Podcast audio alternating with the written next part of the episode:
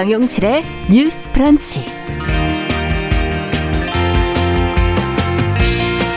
안녕하십니까 정용실입니다. 윤석열 대통령이 반도체 산업의 중요성을 강조한 이후 국민의힘이 관련 산업 지원을 위한 특위를 구성하기로 했습니다.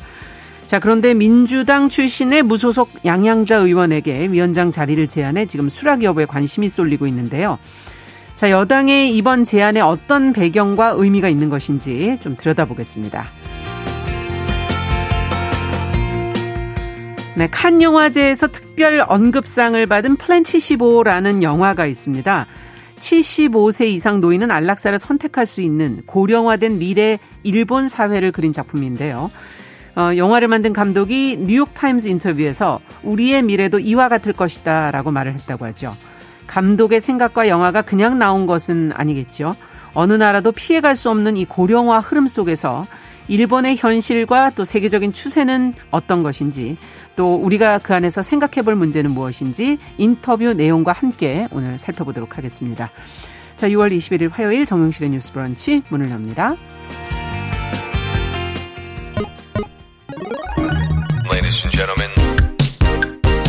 새로운 시각으로 세상을 봅니다. 정용실의 뉴스 브런치 뉴스 픽. 정용실의 뉴스 브런치 청취자 여러분들과 늘 함께하고 있습니다. 유튜브 콩앱 라디오로 언제든지 들으시면서 의견 보내주시기 바랍니다. 자, 뉴스픽으로 시작을 하죠. 화요일, 목요일은 이 두 분과 함께하고 있습니다. 조성실 정치하는 엄마들 전 대표 안녕하십니까? 네, 반갑습니다. 네, 신보라 국민의힘 전 의원 오늘은 전화로 연결하겠습니다. 안녕하십니까? 네, 안녕하세요. 네. 자, 오늘 첫 번째 뉴스는 앞서 말씀드린 어, 반도체 특위에 관한 얘기를 좀 시작을 해보겠습니다. 어, 국민의힘에서 지금 민주당을 탈당해서 무소속으로 있는 양양자 의원에게 이 반도체 특위의 위원장을 맡아달라고 지금 제안을 해서 관심이 쏠리고 있는데 제안 배경 또 양 의원의 입장 또 특위라는 거 지금 반도체 특위는 그럼 어떤 일을 어떻게 할 계획인 건지 어, 관련 내용을 좀 신보라 의원께서 먼저 정리해 주시면 같이 좀 고민해 보죠. 네. 네, 양양자 의원 그 민주당의 검수완박 법안을 공개적으로 반대해서 언론을 뜨겁게 달군 적이 있는데요. 네. 원래 광주 출신의 민주당 의원이었죠. 네. 그 보좌진 문제로 민주당은 탈당해서 무소속인 상황인데 이런 양 의원에게 국민의힘이 당의 반도체 산업 지원 특별위원회라는 그런 특위위원장을 공식 제안한 겁니다. 네. 국민의힘의 성일종 정책위 의장이 제안을 했고요. 예. 양 의원도 이 요청 이 있었다는 사실은 맞다. 음. 다만 어, 양 의원은 이 요청에 대해서 국민의힘 차원을 넘어 국회 차원의 특위로 정부와 산업계, 학계가 함께하는 특위일 때 위원장 수락을 검토하겠다고 답변을 했다. 네.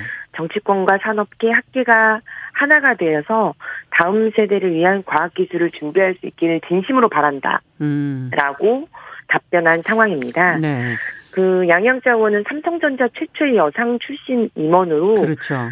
음, 삼성전자 입사해서 줄곧 반도체 사업부에서 근무한 국회 유일한 반도체 전문가라고 합니다. 네네.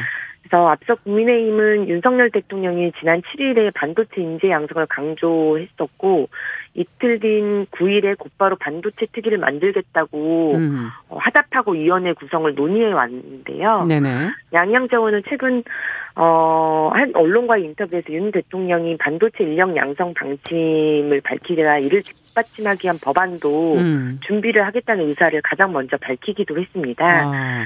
어, 이런 배경이 있는지라 음. 국민의힘은 어, 양, 양양자 의원이 위원장을 수락한, 한다면, 네. 어, 그거 받아들이고, 어, 국민의힘도 당 차원의 특위로 두기보다는 음. 정부와 산업계 학계까지 참여하는 특위로 키우는 방안을 검토하는 것으로 알려지고요. 네.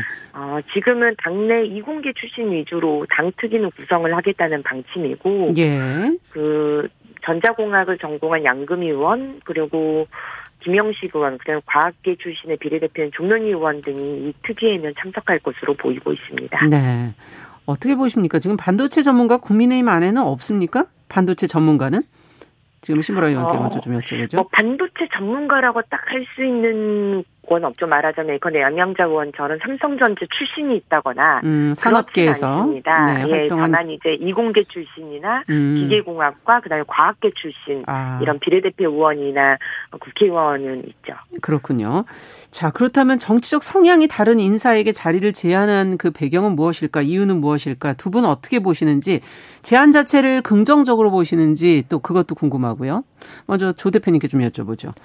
뭐 저는 한마디로 얘기하면 제안 자체가 뭐 나빴다 하지 말았어야 할 음. 거다라고 보지는 않습니다. 네. 결과적으로 이제 지금 반도체 산업의 중요성을 좀 부각하고 음. 뭐 이제 여당에서 목표로 하는 바는 사실은 통합이라는 키워드를 사실상 내세웠는데 네. 지난 청와대 내각 인선에서 그런 부분 보여주지 못했기 때문에 예. 사, 어, 반문 예를 들면 반민 같은 어떤 전선을 구축하는 차원에서도 음. 그리고 반도체 위원회를 더 띄우는 차원에서도 음. 어떻게 보면은 한 가지를 가지고 두 가지 효과를 낼 수 있는 굉장히 최고의 어떤 인선이다라고 내부에서 판단을 했을 것 같고요. 네. 이제 다만 저는 뭐 제안은 당 차원에서 할 수야 있지만 그 내부에서도 지금 당장 현직 의원 중에 양영자 의원만큼 뭐 삼성전자라는 어떤 반도체 산업의 대표성과 상징성을 가진 음. 인물은 없다고 하더라도 네. 내부의 국민의힘의 인적 풀 안에서 충분히 음. 새로운 인물을 찾을 수 있거든요. 음. 그러니까 예를 들면은 야당의 형태에서 위원회를 하는 구조가 아니고 지금 음. 여당의 입장에서 위원회를 갔기 때문에 네. 실질적으로 뭐 법안 발의부터 어, 정부와 협업을 해서 어떤 부분을 진행한다든지 이런 게 훨씬 더 용이한 상황입니다. 네. 그러니까 여기에 현장에서 사실은 뭐 여러 부분을 지금 최신으로 가지고 있거나 음. 뭐 있는 부분들도 충분히 영입을 하려고 하면은 영입할 수 있었지 않나. 음. 근데 이제 다만 더 어, 정무적인 차원에서 이거의 상징성을 가지고 가려는 의도는 분명히 있었다라고 보고요. 음. 저는 여기서 양양자 의원의 답변이 굉장히 적절했다라고 저는 보고 아, 있는데 네. 왜냐하면 사실상 지금 뭐 몇몇 의원들도 어, 이른바 경고를 좀 하고 있지만 이게 저희가 지난 뭐 10여 년의 정치, 현대 정치 대한민국의 최근의 정치 네. 역사를 보면은 굉장히 지난 정권과의 어떤 대립구도 음. 형태로 계속 이게 반복이 되고 있고 네. 그러한 프레임에 대한 기시감 그리고 음. 어떻게 보면 피로감이 국민들이 굉장히 많이 쌓여 있는 상황입니다. 네. 그래서 이 산업 자체에 대한 중요성 우리가 기술 개발이라든지 미래 인재를 양성하는 게 중요하다는 거에 정말로 주안점을 두고 같이 음. 통합적으로 힘을 합치기 위해서는 오히려 정략적인 여지를 주는 게 저는 더 안 좋다고 보거든요. 음. 이제 그런 의미에서 양자 의원이 이게 어 국회 차원에서의 통합위원회 같은 형태 공신력을 가지는 정파나 어떤 당을 떠나서. 네, 떠난 거라고 하면 오히려 가져갈 수 있다라고 답변을 한 것이 이것이 음. 또 다시 다른 차원의 이 정권 초기에 반민의 어떤 전선을 구축하 하려고 하는 데에 전리적 정, 그 정치적인 의도를 좀잘 음. 피해가면서 이 산업의 중요성을 다시 한번 강조할 수 있는 답변으로 저는 굉장히 적절했다고 보는 편입니다. 그러면 혹시 국민의힘으로의 양양자 의원의 입당설은 어떻게 보십니까? 저는 충분히 국민의힘에서는 타진을 하고 있을 것으로 보고요. 네. 왜냐하면 계속해서 이제 호남 쪽에 지금 뭐 많은 공을 들이고 있기 때문에 음. 그리고 어, 이용호 의원을 제외하고는 사실상 이제 현역 의원이나 이런 더 한 명이라도 더 이제 연구를 갖고 그다음에 음. 국민의힘과 친한 연대를 구축하는 것이 가장 중요하다고 판단을 하고 있을 겁니다. 네. 근데 다만 양영자 의원의 입장에서 어 당장 뭐 여러 가지 개인적인 명분이 있을 수는 있겠습니다만 음. 이게 향후에 어떻게 보면은 무소속으로 출마 혹은 뭐 다시 민주당과의 어떤 복당이라든지 그렇죠. 이런 여러 가지 가능성을 놓고 지금 당장 바로 어떤 운신의 폭을 좁힌다는 것이 오히려 정치적으로 부담으로 느껴지지 않았나. 음, 네. 네. 그리고 이전에 있었던 검수한박에 대한 개인의 소신까지도 사실은 이제 여, 예, 여건으로 갈 수 있는 이제 포석이었다라고 비판을 받을 수 있기 때문에 그 부분에 대해서 굉장히 음. 조심스럽게 행동하는 것으로 보입니다. 네. 어떻게 보십니까? 신보라 의원께서는 또 국민의힘 안에서의 분위기도 좀 전해 주시고요. 네. 어 무소속이긴 하지만 음. 어쨌건 민주당 출신 의원에게 국민의힘 정당에 음. 이제 특위위원장을 맡긴다 실은 정치권 생리하고는 너무 다른 방식이죠. 네. 네. 저는 그렇게 제안한 시도는 긍정적이라고 평가를 하고요. 예. 특히 이제 뭐 기술의 미래, 대한민국 성진의, 성장 엔진을 키우는 문제에는 여야가 있을 수 없다라는 그 상징성도 감안한 제안이었다고 봅니다. 네.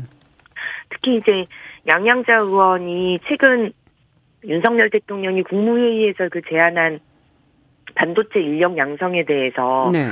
정말 필요하고 필요하다면 자신이 법안도 마련을 해서 음. 하겠다라고 화답을 또 한 상황이기 때문에 네. 국민의힘 입장에서는 민주 양양자 의원이 민주당 출신이긴 하지만 지금은 무소속이고 음. 또윤 정부의 국정 운영 방향에 대해서 음.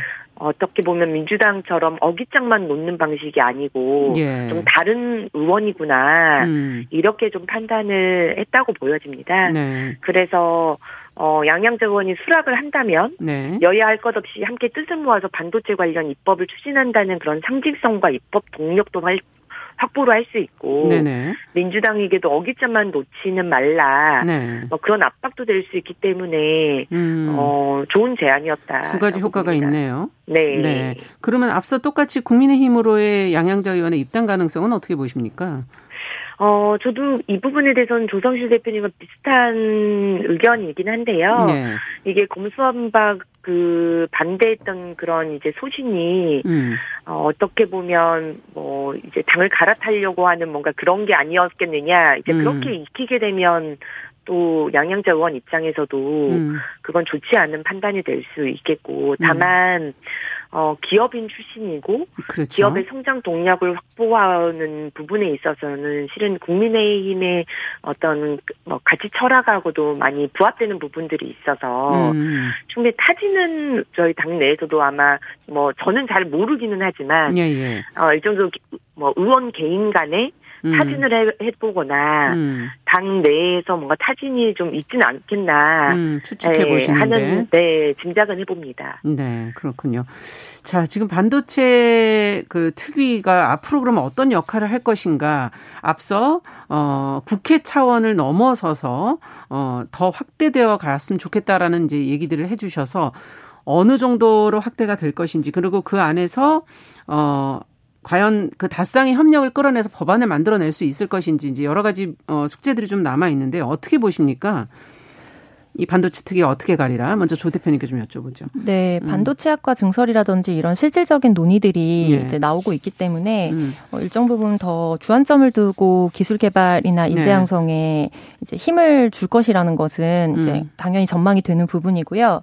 이제 다만 저는 오히려 음. 이제 어떤 한 가지의 정책적 성과를 만들어낼 때 국회 원내에 있는 의원들의 역할은 당연히 중요한 것이고 그렇죠. 국민들이 어떻게 여론을 형성하는가도 굉장히 중요하다고 봅니다. 네. 근데 이제 이제 미래 산업이나 또 현재 우리가 가장 주안점을 두고 이제 앞에서 이끌어가고 있는 이런 성장 동력 같은 경우에는 음. 이제 어떻게 보면 진영 논리에서 좀 벗어나서 같이 아. 국민들이 힘을 실어줄 필요가 있는데 예. 저는 상징적으로 이제 양양자원의 입당과 무관하게 음. 이제 향후에 이 반도체 위원회와 관련한 어떤 활동들을 해나갈 때 지난 검수완박 비판 때도 이거를 건전한 당내 비판으로 전혀 받아들이지 못하고 음. 이제 뭐 뉴스 댓글이나 이런 것들 보시면은 네. 대체로 다 결국 이제 기업 출신이더니 음. 결국에 자기 고향으로 돌아가는구나 이런 원색적인 비난들이 굉장히 많았거든요. 아, 네. 그러니까 사실관계의 현재 상황에서 확인되지 않은 굉장히 음. 추측성이고 인신 공격적인 그래서 그렇죠. 편을 나눠서 너는 이 편 출신이기 때문에 혹은 어떤 음. 지역의 출신을 가지고 그래 너는 이 편 출신이기 때문에 이런 식으로 계속 혐오를 음. 좀 조장하는 방식의 음. 국민 여론이 굉장히 정치인들의 운신의 폭을 좀 좁게 만든다고 그러네요. 생각합니다. 네. 그런 부분에서 정말로 이거는 여야 할 것 없이 같이 음. 협치해서 어떻게 우리가 새로운 판을 또 이끌 것인가에 음. 대해서 좀 응원하는 마음으로 국민들이 지켜볼 필요가 있지 않나. 그 부분이 현재는 좀 중요한 부분인 것 같습니다. 같습니다. 네. 국민의 여론 부분도 지적을 해주셨고요. 신보라 의원께서는 어떻게 보십니까? 네, 국회 차원의 특위도 당연히 저는 검토해야 음. 된다고 생각을 하고요. 네. 지금 뭐 경제 상황이 굉장히 엄중한 맞아요. 상황이고 네. 실은 뭐 지금 몇 개월 안에 다시 뭐 경제 위기가 닥칠지도 모른다 음. 좀 이런 공포감까지 좀 있는 상황인데 그렇죠. 어, 지금 대한민국 경제에서 반도체가 차지하고 있는 뭐 경제적 위상이 굉장히 높은 편이고, 네. 지금 뭐 스마트폰이나 차량이나 IoT 뭐 이런 모든 곳에 실은 반도체가 안 들어가는 데가 없고, 반도체 수급 자체가 어려워서 차량 생산 자체도 늦어지고 있는 상황일 정도이거든요. 네. 미국과 중국도 반도체 전쟁을 벌리고 있고, 예. 네, 반도체 세계 1위인 기업을 갖고 있으면서도 우리나라는 실은 그 부분에 대해서 어, 더 활, 정상화를 시키고 음. 공장을 더 짓고 음. 인력을 더 고용을 하고 싶어도 각가지 어떤 규제나 한계로 인해서 지금 어려운 상황인데 네. 너무 천하템평인 거 아니냐 이런 지적들이 굉장히 많았습니다. 음. 그래서 실은 이제 당에서 특위가 만들어지는 건 음. 특위를 만든다고 하는 건 그 부분에 대해서 굉장히 절실하거나 신경 쓰겠다. 중요한 시점에 네. 네. 놓여 있을 때 만들거든요. 네. 근데 국회 차원의 특위도 마찬가지입니다. 음. 이게 여야를 불문하고 어, 반드시 뭔가 해결 지점이 필요할 때그 음. 그 현안을 가지고 그 문제 해결을 위한 이제 특별위원회를 구성할 수 있거든요. 네. 대체적으로 국회 안에서는 그런 게 원내 교섭단체 대표연설에서 음. 원내 대표들이 제안을 했을 때 그 원내 협상 과정을 거치면서 특위가 만들어지는 경우가 있고요. 네. 지금은 아직 원 구성이 타결이 되지 않은 상황이기 그렇죠. 때문에 지금 이 원 구성 협상 과정에 이 반도체 특위도 함께 녹여내서 아. 어 같이 원 구성 타결을 하면서 이 특위를 만드는 것도 음. 어, 함께 타결을 한다면 네. 지금 이 미중의 경제 상황의 어떤 해법 논의를 함께 해갈 수 있지 않나 그런 생각이 듭니다. 네, 경제 문제를 해결하는데도 도움이 될 것이다. 지금 네. 앞으로 이제 국민들이 어떻게 이 문제를 끌고 가는지 국회가 지켜봐야 되겠습니다. 아, 저 짧게 네, 한 말씀 더 하세요. 예. 네, 기술 개발도 중요하지만 음. 이게 결과적으로 국민 전체에게 유익을 줄 수 있는 산업이 되려면 음. 그간 오랜 어, 뭐 노동 노력을 기울여서 어렵게 인정받 받았던 삼성 반도체 뭐 백혈병이라든지 그렇죠. 폐암 사례 등이 있거든요. 예. 근데 여전히 이런 산재를 인정하는 과정이라든지 음. 이게 굉장히 어려운 상황이 있습니다. 음. 이거를 어떤 시스템으로서 우리가 어떻게 사회적 그렇죠. 약자 입장에 있는 사람들 노동자의 입장에서 이것이 또 다른 같이 응원할 수 있는 산업이 되도록 할 것인지 역시 음. 국회 차원에서 반드시 논의가 이루어져야 하는 부분이라고 봅니다. 네. 빼놓을, 빼놓을 수 없는 네. 중요한 부분이라는 지적을 해주셨어요. 자, 이제 두 번째 뉴스로 또 가보겠습니다. 어, 김광호 서울경찰청장이 어제 이제 기자간담회에서 전국 장애인 철폐연대의 이동권 시위와 관련해서 강도 높은 발언을 했습니다. 어떤 발언을 한 것인지 또 어떤 맥락에서 나온 내용인지 보도 내용을 좀 자세히 들여다볼까요? 조 대표님께서 좀 정리해 주시겠습니까? 네, 김광우 신임 서울 경찰청장이 처음 이제 공식 기자회견을 가졌습니다. 음. 네, 논란이 됐던 발언은 전국 장애인 차별 철폐 연대 어 이른바 전장연이라고 불리죠. 그렇죠. 현재 지하철 시위 등을 이어가고 있는데요. 이를 국민 발을 묶어서 의사를 관철하게 산, 하는 상황이다라고 표현하면서 엄격한 법 집행을 할 것인데 지구 끝까지 찾아가서라도 반드시 사법 처리를 하겠다라고 강경 대응을 예고했고 네. 그러니까 실제로 어제 같은 경우에는 이제 현장에 어, 승강장 출입문에 이제 사다리를 걸치고 시위가 일어나면서 예. 어느 정도 지하철 지연이 좀 있었거든요. 예. 그래서 이 부분에 있어서 지하철 보안관과 경찰관이 투입해서 사다리를 빼내는 등 강제 이동 조치를 진행했고 덧붙여서 현장에 있었던 활동가들이 이제 관련해서 음. 좀 조사를 받게 되는 상황이 됐습니다. 네. 근데 무엇보다 이제 앞부분을 지우고 뒤에 지구 끝까지 쫓아가서 강경 대응을 법적으로 하겠다. 의미인가를 잘 모르겠네요. 네, 라는 부분을 네. 보면 굉장히 흉악범이라든지 뭐 사대 악 척결 뭐 이런 이런 아. 거에 어울릴 법한 수식어잖아요. 그래서 이 부분이 사실은 공권력에 의한 협박이다. 음. 그리고 이 부분의 본질보다도 실질적으로 이제 엄격한 법 집행을 예고하면서 앞으로 음. 굉장히 위험한 상황으로 치닫는 것이 아니냐라는 비판을 받고 있습니다. 네. 감정을 좀 자극하는 그런 발언이 아닌가 하는 생각도 들긴 하는데요. 자, 어, 신보라 의원께서는 어떻게 들으셨는지 지금 다른 시위와 함께 거론을 하기는 했지만 맞습니다. 어, 고려 없이 이렇게 강하게 말할 필요가 있는 것인가 하는 어, 지금 보도들도 나오고 있고요. 어떻게 생각하세요, 신보라 의원께서는? 어, 우선 이게 김광호 신임 서울경찰청장의 취임과 함께 있었던 기자간담회에서의 내용이었더라고요. 네. 그래서 실은 취임사의 핵심은 이제 그런 내용들은 아니었고, 음. 이제 기자간담회에서 질의응답 과정에서 음. 전장현 씨에 대한 생각을 물으니까 이에 대해서 표현을 하기에 좀 저도 봤을 땐 듣기엔 좀 다소 강한 표현이 좀 사용된 거 아닌가 싶긴 네. 합니다. 네. 어, 중요한 건 원칙에 입각해서 분명한 사법 처리를 하겠다 이제 이런 입장이었는데 네. 그게 발언하는 과정에서 너무 강한 오조를 실린 게 아닌가 싶고 음. 근데 이제 그 취임사의 주된 화, 화두는 그 행복 치안, 합리 치안이었더라고요. 제가 네. 취임사 어떤 그런 내용을 봤는데, 음. 네 이제 사법권을 행사하는 경찰은 시민들에게는 두려움의 대상이기도 하고 든든한 보호자이기도 하다. 그렇죠. 불법에 불법과 불의에는 엄정하게 대응하되 의식적이고 과장된 성과 보도는 합리적으로 공감받는 치안 행정 구현을 위해 노력하자 이런 내용이었습니다. 음. 그래서 저는 이 경찰 서울 경찰청장의 이런 취임사의 발언에 좀 부합하는 방식으로 답변도 이루어졌으면 어땠을까 음. 하는 생각이 들고요. 이 지구 끝까지라도 찾아가서 사법 처리하겠다 이 발언이 그런 공감받는 치안 행정과는 달리 좀 경찰을 두려움의 대상처럼 느껴지게 아, 하는 그러네요. 표현이었다는 좀 아쉬움은 듭니다. 음. 하지만 다만 정장현이 이번 시위 과정에서는 사다리까지 이제 동원을 했는데 네. 실은 평화적 집회 방식에 있어 서 실은 사다리와 같은 그런 것들은 이제 소지하면 안 되는 물건이긴 합니다. 음. 그래서 저는 집회 방식이랄지 음. 결사의 자유의 방식에 있어서 음. 좀더 합리적인 방법을 좀 찾아가는 것은 어떨까 하는 음. 제안도 좀 드리고 싶습니다. 네. 어떻게 보세요? 어떻게 해야지 문제가 서로 좀 풀릴까요? 지금 이 문제가 전장현은 오랫동안 지금 시위를 해오고 있는데. 네, 시간이 짧아서 어떤 말씀부터 드려야 될지 많이 고민을 하면서 왔는데요. 음. 그러니까 뭐그 이 대화의 어떤 wording 주요 wording을 따라가 보면 이준석 대표가 이제 underdogma라는 형식으로 약자가 무조건 옳다는 방식의 투쟁 방식이다라고 단정을 음. 지어서 얘기해서 좀 논란이 됐던 부분들이라든지 예. 아니면은 첫 이제 어, 기자회견에서 청장이 지구 끝까지 따라가서 사법 처리를 하겠다라고 음. 이야기하는 부분이라든지 이런 기조들을 거슬러 올라갔을 때 결국 누구를 향해서 이야기를 하고 있는가가 저는 굉장히 선명하게 보인다고 생각하거든요. 네. 1차적으로는 어, 이 지하철 시위로 인해서 불편을 실질적으로 많은 대다수의 시민들이 입고 있고 음. 그 부분에 대해서 굉장히 이제 반대 여론도 높은 상황입니다. 네. 그래서 그 부분을 어떻게 보면 지렛대 삼아서 음. 그 어떻게 보면은 조금 과반이 넘는 혹은 대다수의 시민들을 향해서 음. 이렇게까지 최선을 다해서 강경 대응을 하겠다라는 어조인 것 같아요.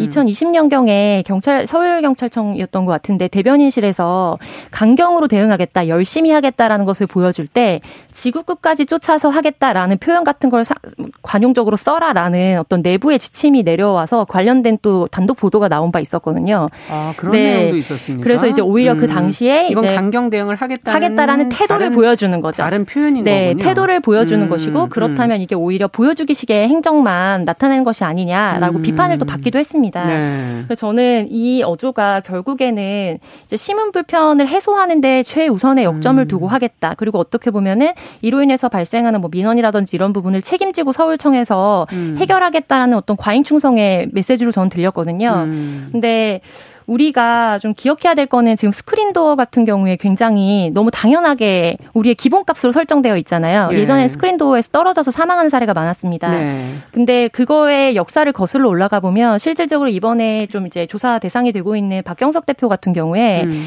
이제 관, 관악 근처의 어떤 역사, 신림 역사에서 그 당시에도 이렇게 맨몸으로 이제 음. 지체 장애인들을 비롯한 중증 장애인들이 어, 선로 아래로 내려가서 스크린 도어 설치 등을 비롯한 것들을 요구하면서 굉장히 굉장히 실질적으로 형사 처벌을 받았고 음. 그 결과 우리의 예산이라든지 정책적인 부분이 많이 바뀌면서 그 혜택을 시민 대다수가 보고 있습니다. 음. 이게 시민 불복종의 운동의 차원에서 좀 볼 필요가 있고 네. 사다리를 동원해서 다른 사람을 때리거나 음. 누군가를 협박한 건 아니거든요. 음. 그래서 과연 이 사다리를 동원한 것이 어떻게 보면 현재 법에서는 불법성을 가지고 있냐 편법성을 가지고 있냐라는 차원에서 뭐 논의가 될 수는 있겠습니다만 음. 저는 신보라 의원께서 말씀하셨던 폭력성을 가지는 물건은 아니라고 생각합니다. 음, 그러니까 법적으로의 그 해석에 있어서도 어떤 시각을 갖고 보느냐에 따라 이제 달라질 수 네. 있다는 얘기시고요. 신보라 의원께서도 한 말씀 더 해주시죠. 짧게. 네, 전장현의 어떤 시위에 대해서 이렇게 짧은 시간 평가하기는 좀 그렇지만, 그러네요. 네. 네, 투쟁의 방식이 다른 사람의 이동권을 제약하는 방식으로만 목소리 관철이 가능한 것인지는 조금 의문이고, 다만 정장현도 그런 어, 장애인 이동권에 대한 음. 목소리를 계속 내온 내왔고 단체죠. 네. 그 부분에서 무관심했기 때문에 그렇죠. 최근에 국민의힘의 국회의원이 또 목소리에 진심을 담아서 들어주는 어, 음. 그런 활동들도 했잖아요. 네. 그렇기 때문에 성숙한 시민으로서의 결사의 자유를 활용하는 측면에서도 다가가 주셨으면 음. 하는 바람이 있습니다. 네. 오늘 말씀은 여기까지 듣도록 하겠습니다. 자, 뉴스픽 조성실 정찬호 엄마들 전 대표 신보라 국민의힘 전 의원 두 분과 함께 이야기 나눠봤습니다. 수고하셨습니다. 감사합니다. 감사합니다. 네, 감사합니다. 네, 정용실의 뉴스 브런치 1부 마치고 저는 잠시 후에 돌아오겠습니다.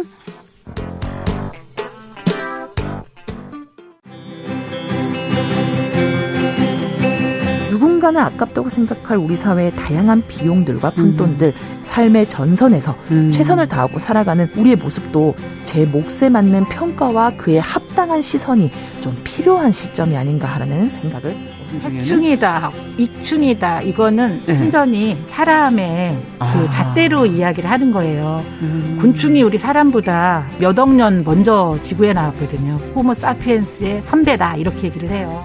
남성의 입장에서 여성의 입장을 이해하는 사람인 거죠. 그래서 사실 이 역지사지의 태도가 한국 사회로 지금 필요한 것이 아닌가 그런 생각이 들고요. 세상을 보는 따뜻한 시선. 정용실의 뉴스 브런치.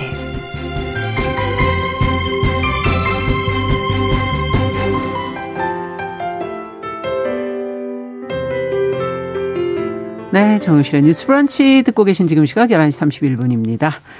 아, 이번에는 시인의 눈으로 뉴스와 세상을 좀 들여다보도록 하죠. 오늘도 시시한가 방수진 시인 자리해 주셨어요. 어서 오세요. 네, 안녕하십니까. 오늘 어떤 뉴스를 좀 들여다볼까요? 아나운서님 요즘 인터넷에서 음. 스로 시작하는 한 국가가 굉장히 아 스웨덴. 어, 네 아시네요. 역시 스웨덴이 정말 핫합니다. 이달 초 인터넷상에서 화제가 된 예. 이제 그 뒤로 이어서 많은 기사와 칼럼이 이제 파생되면서 음. 소위 스웨덴 게이트에 대해서 오늘 이야기를 좀 해보려고 하는데요. 게이트까지 나왔어요. 네, 이제? 굉장히 무게감이 있는데 예. 얼마 전 스웨덴 사람들은 집에 친구가 와도 밥을 안 준다는 이야기가 온라인에서 나오면서 말이에요. 아, 이게 사실이다. 아니다. 갑론을박에 이제 경험담이 음. 마구 쏟아지기 시작했는데 그랬군요. 각국 언론의 주목도 동시에 받았습니다. 아. 정확히는 이제 지난달 26일이었는데요. 미국 온라인 커뮤니티 이제 레딧에 네. 문화나 종교 차이 때문에 다른 사람 집에서 겪었던 가장 이상한 일이 무엇입니까? 라는 음. 질문에 한 누리꾼이 이렇게 답한 거죠. 나 스웨덴 친구 집에 갔을 때 친구 엄마가 저녁 준비 다 됐다라고 하시더니 네. 친구가 나한테 가족들이 식사하는 동안 너는 방에서 그냥 기다리라라고 했다. 예. 근데 이 글이 SNS를 통해서 급속도로 퍼지면서 소위 이제 샵 스웨덴 게이트 해시태그와 어. 함께 어, 비슷한 경험을 했다라는 글들이 굉장히 올라왔고 여기 우리나라는 물론이고 소위 손님을 굉장히 환대하는 문화권에서는 음. 이건 상상할 수도 없는 일이다라는 그렇죠. 반응이 있었습니다. 예. 정말 스웨덴에 이런 문화가 있다는 게 사실일까? 뭐 우리 집은 그렇지 않다. 뭐 난 그런 일 본 적 없다라는 어. 스웨덴 사람들도 있고요.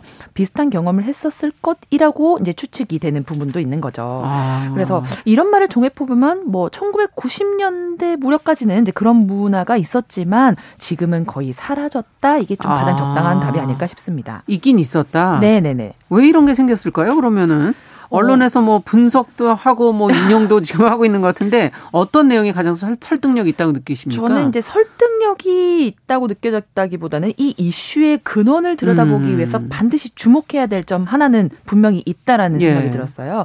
스웨덴 게이트가 이제 단순히 손님에게 음식 대접을 하지 않았다라는 게 음. 핵심이라기보다는 내 아이는 다른 집 가서 얻어먹어도 되지만 내 집에 오는 다른 아이는 얻어먹을 수 없고 먹게 되면 더치페이식으로 갚아야 한다는 그런 이기적 음. 사례가 음. 실질적으로 증언으로 쏟아졌기 때문에 이게 크게 불거진 음. 거거든요. 근데 물론 이런 사례들이 식문화 전체 경험담 중에서는 소수에 속할 사례겠지만 정말 이게 사실이라면 손님 접대에 대한 강한 인식을 가지고 있는 문화권에서는 정말 충격일 수밖에 없다는 생각이 그러니까요. 듭니다. 뭐 결혼식을 초대받아서 갔는데 정작 자기네들끼리만 밥을 먹고 손님들한테 밥을 안 줬다라는 사례도 네. 네, 증언으로 나오니까 이게 과연 단순한 문화 차이로만 볼 수 있을까라는 아. 생각도 동시에 듭니다.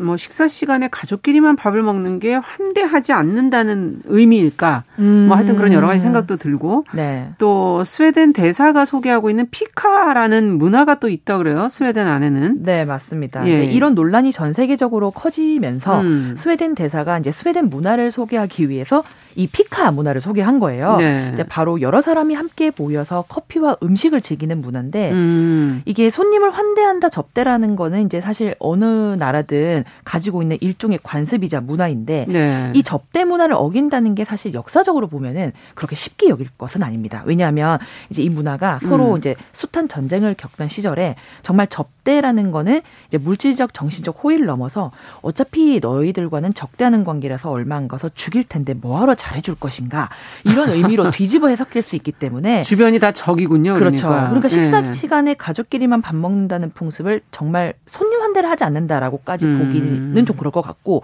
스웨덴 지역의 이제 역사와 문화적 차원에서 좀 보면 좋을 것 같아요. 네. 그 뉴욕 타임즈의 이제 어, 게재된 한 교수님의 의견을 보면 음. 과거 스웨덴은 추운 기후 탓에 식량이 넉넉하지 않았기 때문에 그랬겠죠. 식사 대접하는 문화가 없었을 것이다. 이런 추측도 있었고 음. 또한 다른 집 아이에게 식사를 제공하는 게 오히려는 그 가족을 좀 존중하지 않는 행위이다. 왜냐하면 이제 굉장히 스웨덴 사람들은 독립성이 강한데 어. 다른 집 자녀에게 밥을 주면 그 부모의 부양 능력을 무시하는 것과 같다. 아 그렇게 생각 안 하는데. 그러, 저희는 전혀 그렇게 생각하지 않는데 이제 그런 추측도 나온다는 거죠. 그렇군요. 혹은 뭐 놀러 온 아이 가 가족들과 이미 식사 약속이 될 수는 있는데 어. 우리가 주는 것이 또 배려가 아닌 거 아닐 수 있다. 있다. 네, 요런 말도 있었습니다. 네. 어쨌든 정말 이 식사 대접 저는 또 아프가니스탄 같은 경우는 열악한데도 음, 불구하고 그럼요. 어, 손님을 너무 만날 수가 없으니까 너무 귀하게 여긴다 음, 도리어 네. 그렇게 또 하는 지역도 있어서 천차만별인 것 같고 어 어디는 또 음식을 남기면은 안 된다 아니 남겨야 된다 음. 그 뭐 음식 남기는 거 하나만 봐도 천차만별이잖아요. 맞습니다. 이런 경험은 아무래도 방수진 씨도 해외 생활 많이 해보셔서 많이 느끼셨을 네, 거 아니에요? 저는 진짜 정말 많이 했었었고 네. 그래서 조금 스웨덴 게이트 얘기 들었을 때 좀 의아하긴 했습니다. 음. 제가 겪었던 거랑은 좀 달라서 그 저도 이제 중국 친구네 본가에 음. 식사 초대를 받아서 많이 갔었는데 네. 두 가지 지점에서 좀 충격을 받았어요. 왜요? 식당에 대접을 받으러 가면 이제 중국 친구들이 정말 주문을 엄청나게 해줘요. 그러니까 정말 어. 다 먹을 수 없을 정도의 양을 네. 이제 주문을 해주는데 저는 이제 아 성의를 생각해서 다 먹어야지. 어. 우리 한국은 또 남기면 남기면은 예의가 아니잖아요. 그래서 막 정말 막 배 터지게 먹었는데 나중에 이제 보니까 오히려 그렇게 다 먹는 게 주인 입장에서는 아 내가 대접한 음식이 부족했 구나라는 아. 생각이 들게 하기 때문에 오히려 예의가 아니라고 하더라고요. 남겨야 되는 거예요? 오히려 그쪽은? 많이 남겨야 된다. 많이. 그래서 내가 배부르고도 남을 만큼 풍족하게 음식을 대접했구나라는. 아, 대신에 음식 쓰레기가 엄청 많 엄청나죠. 그래서 약간 좀 이게 소위 말하는 이제 보여주기식의 그런 부분도 음. 없잖아 있다라고 얘기도 듣는데 또 하나는 정말 저는 이거는 제 친구들한테도 많이 말한 얘기인데 이게 한국 문화하고는 좀 많이 다른 것 같아요. 네. 음식의 이제 위치와 각자의 몫에 대한 어떤 문화적 차이도 있더라고요. 그러니까 예를 들면?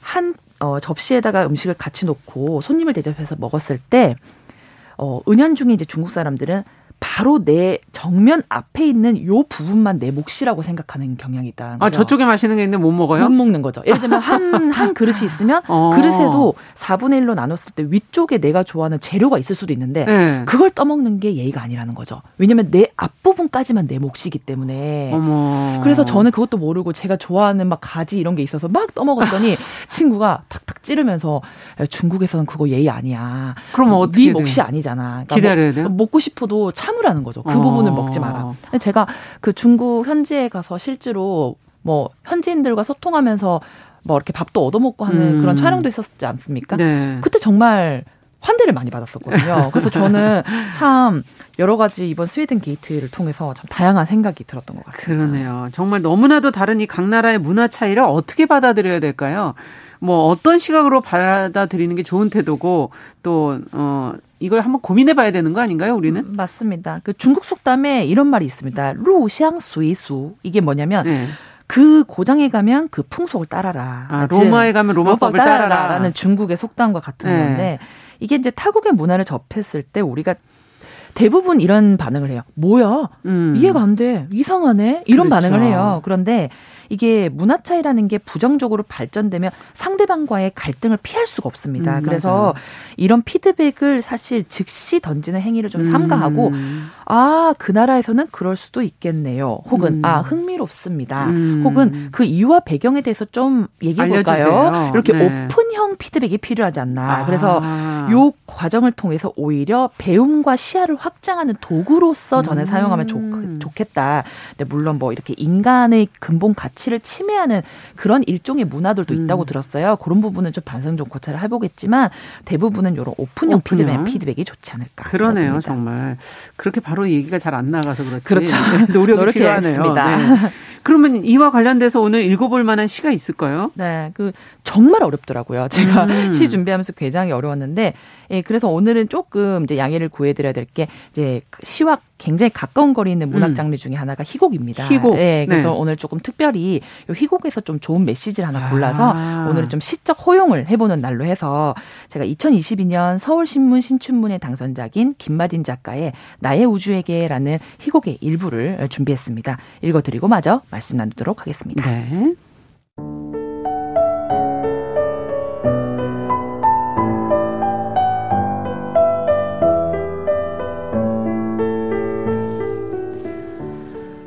어, 모든 별엔 중력이 존재해.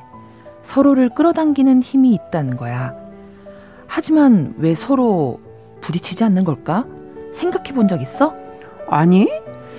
그보다 더한 각자만의 움직임이 있어서야. 서로 간의 끌림마저 덮어버리는 회전운동처럼. 별들은 자기만의 궤도가 있고, 그걸 서로가 알고, 덕분에 각자의 영역을 지켜낼 수 있는 거지. 아니, 그러면 절대 안 부딪히는 거야?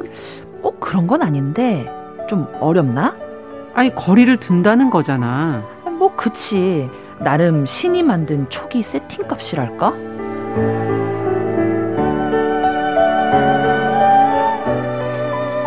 이해하려고 노력도 해봤어. 근데 내가 널 무슨 수로 이해할 수 있을까? 넌 항상 참으라는 듯이 말하잖아. 우주의 원리, 별의 규칙 같은 이상한 소리나 늘어놓고. 야, 기억은 나? 어떤 생각이 드냐면, 넌 이제 나랑 다른 세상에 존, 세상에 사는 존재 같아. 그래, 네가 보기엔 내가 다른 세상을 살아가는 것처럼 느껴질 수도 있겠다. 예전의 지식으론 나처럼 우주를 여행하는 게 불가능하니까.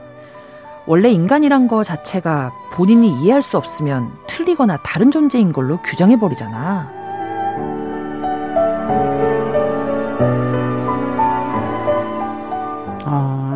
희곡, 나의 우주에게 어, 서울신문 신춘문예 당선자 김마딘 작가의 작품 일부인데요. 음, 네.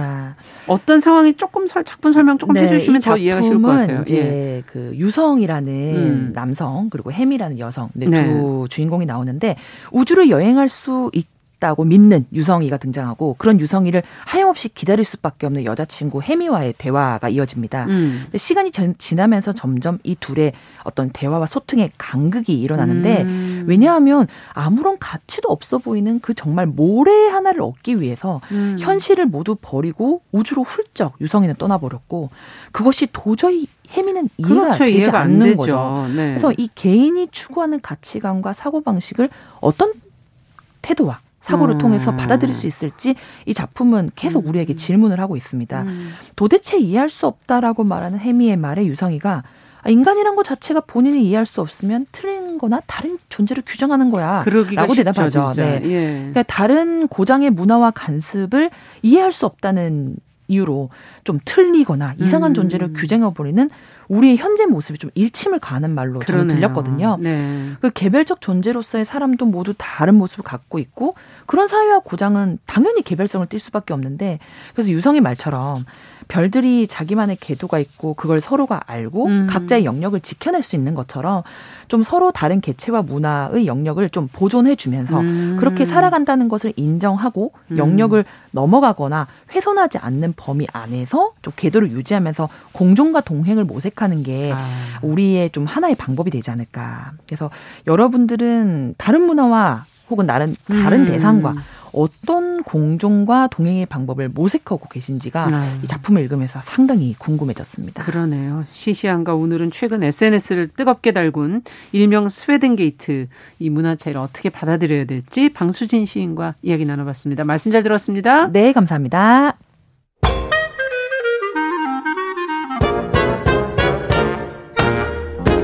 모두가 행복한 미래 정용실의 뉴스 브런치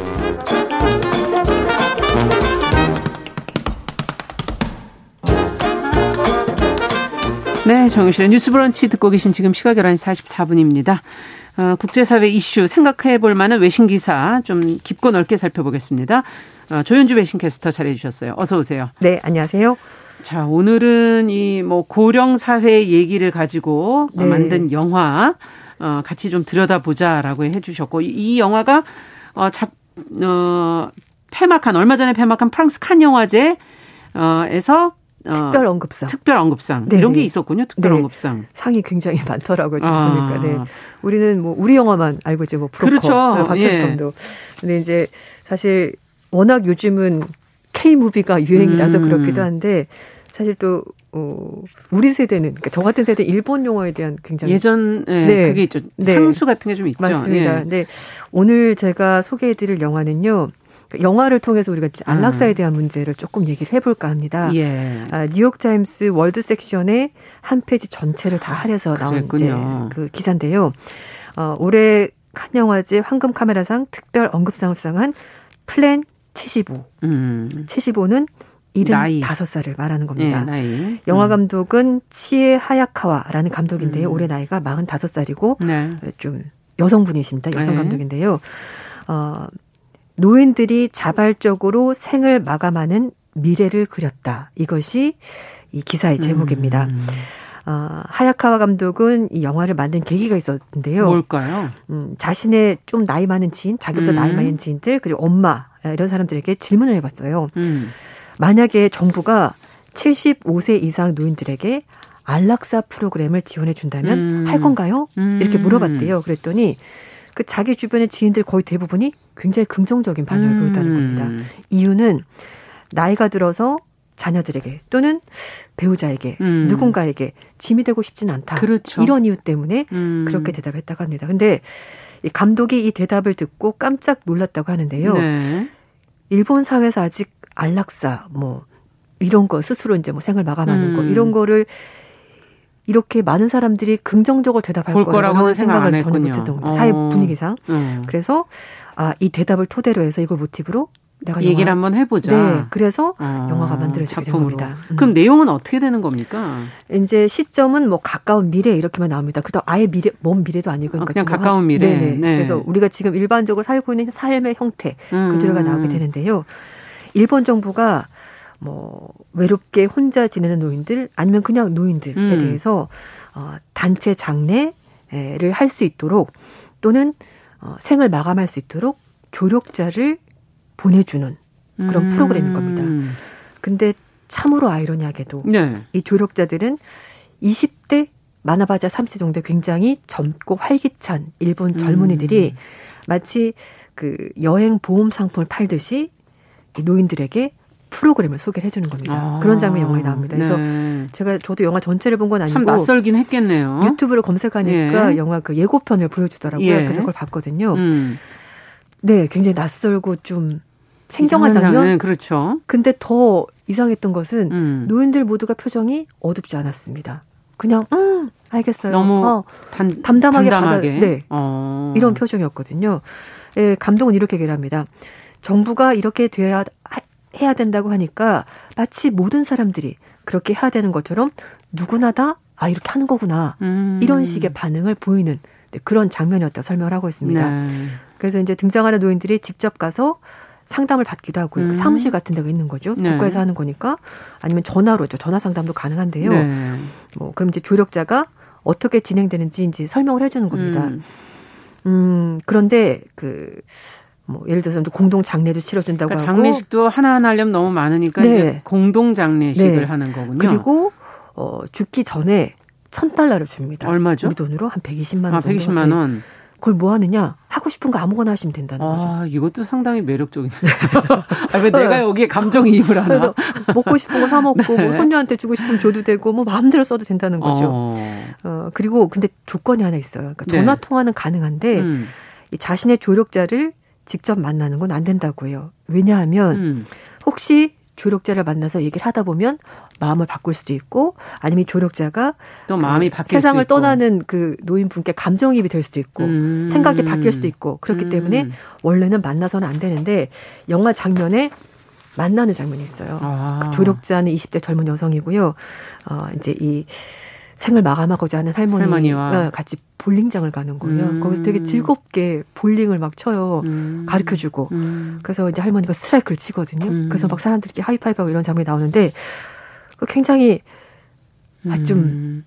아이러니네요. 어떻게 네네. 본다면. 그리고 이제 우리 인간은 결국 그렇게 하지 말아야 할 것을 또 하기도 하고 네. 인간의 모습이기도 하고. 네, 맞아요. 네. 그래서 음. 하, 이 사실 뭐 일본이 고령 인구가 많다는 건다 아실 거예요. 네, 뭐 지금 어느 정도 됩니까? 고령 인구 비율이 전체 인구의 3분의 1이 고령 인구고요. 아, 65세 인구 3분의 1. 네, 30%가 넘는 겁니다. 아. 그리고 65세 인구 중에서 혼자 사는 비율이 20%. 65세 이상 인구 네, 중에서 다섯 명중한 명은 혼자, 혼자 사시는 겁니다. 아.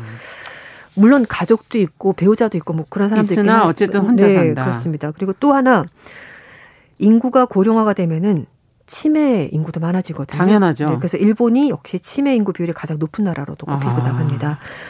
어, 여기에는 이제 또 하나 문제가 있는데 사회적으로 연금 부족. 이건 뭐 이제 고령화로 가는 모든 국가들이 네, 짊어지고 있는 문제잖아요. 그리고 고령 인구를 사회가 어떻게 돌볼 것인가. 음. 이게 이제 문제가 되는 겁니다.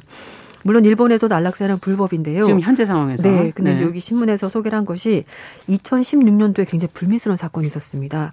도쿄 외곽에 있는 한 장애인 시설에서 한 남성이 음. 시설에 살고 있는 장애인 19명의 목숨을 앗아간 사건이 있는데요. 이 남성은 이런 주장했다고 해요. 장애인들이 어차피 이런 시설에만 살고 있고 아니면 집에서만 생활하고 있고 사회 활동도 할 수 없는데 이 사람들이 살아서 뭐 하냐. 이런 주장을 하면서 범행을 저질렀다는 거죠. 아, 이건 너무하네요. 네. 네. 그래서 하야카와 감독은 이 사건을 보고 음. 이게 단순한 하나의 사건이 아니라 일본 사회가 이런 식으로 혹시 생각하는 건 아닐까. 음. 물론 말을 안 해서 그렇지. 네. 그리고 어쩌면 이런 사고가 일본 사회에 이미 들어와 있을 수도 있겠구나라는 네. 생각을 했고 일본 사회가 점점 관연성이 없어지는 이거는 참 일본만의 네. 문제인가 싶기도 하네요. 그쵸. 관용성이 없어지는 사회. 그래서 그게 예. 굉장히 두려웠다고요, 감독이. 음.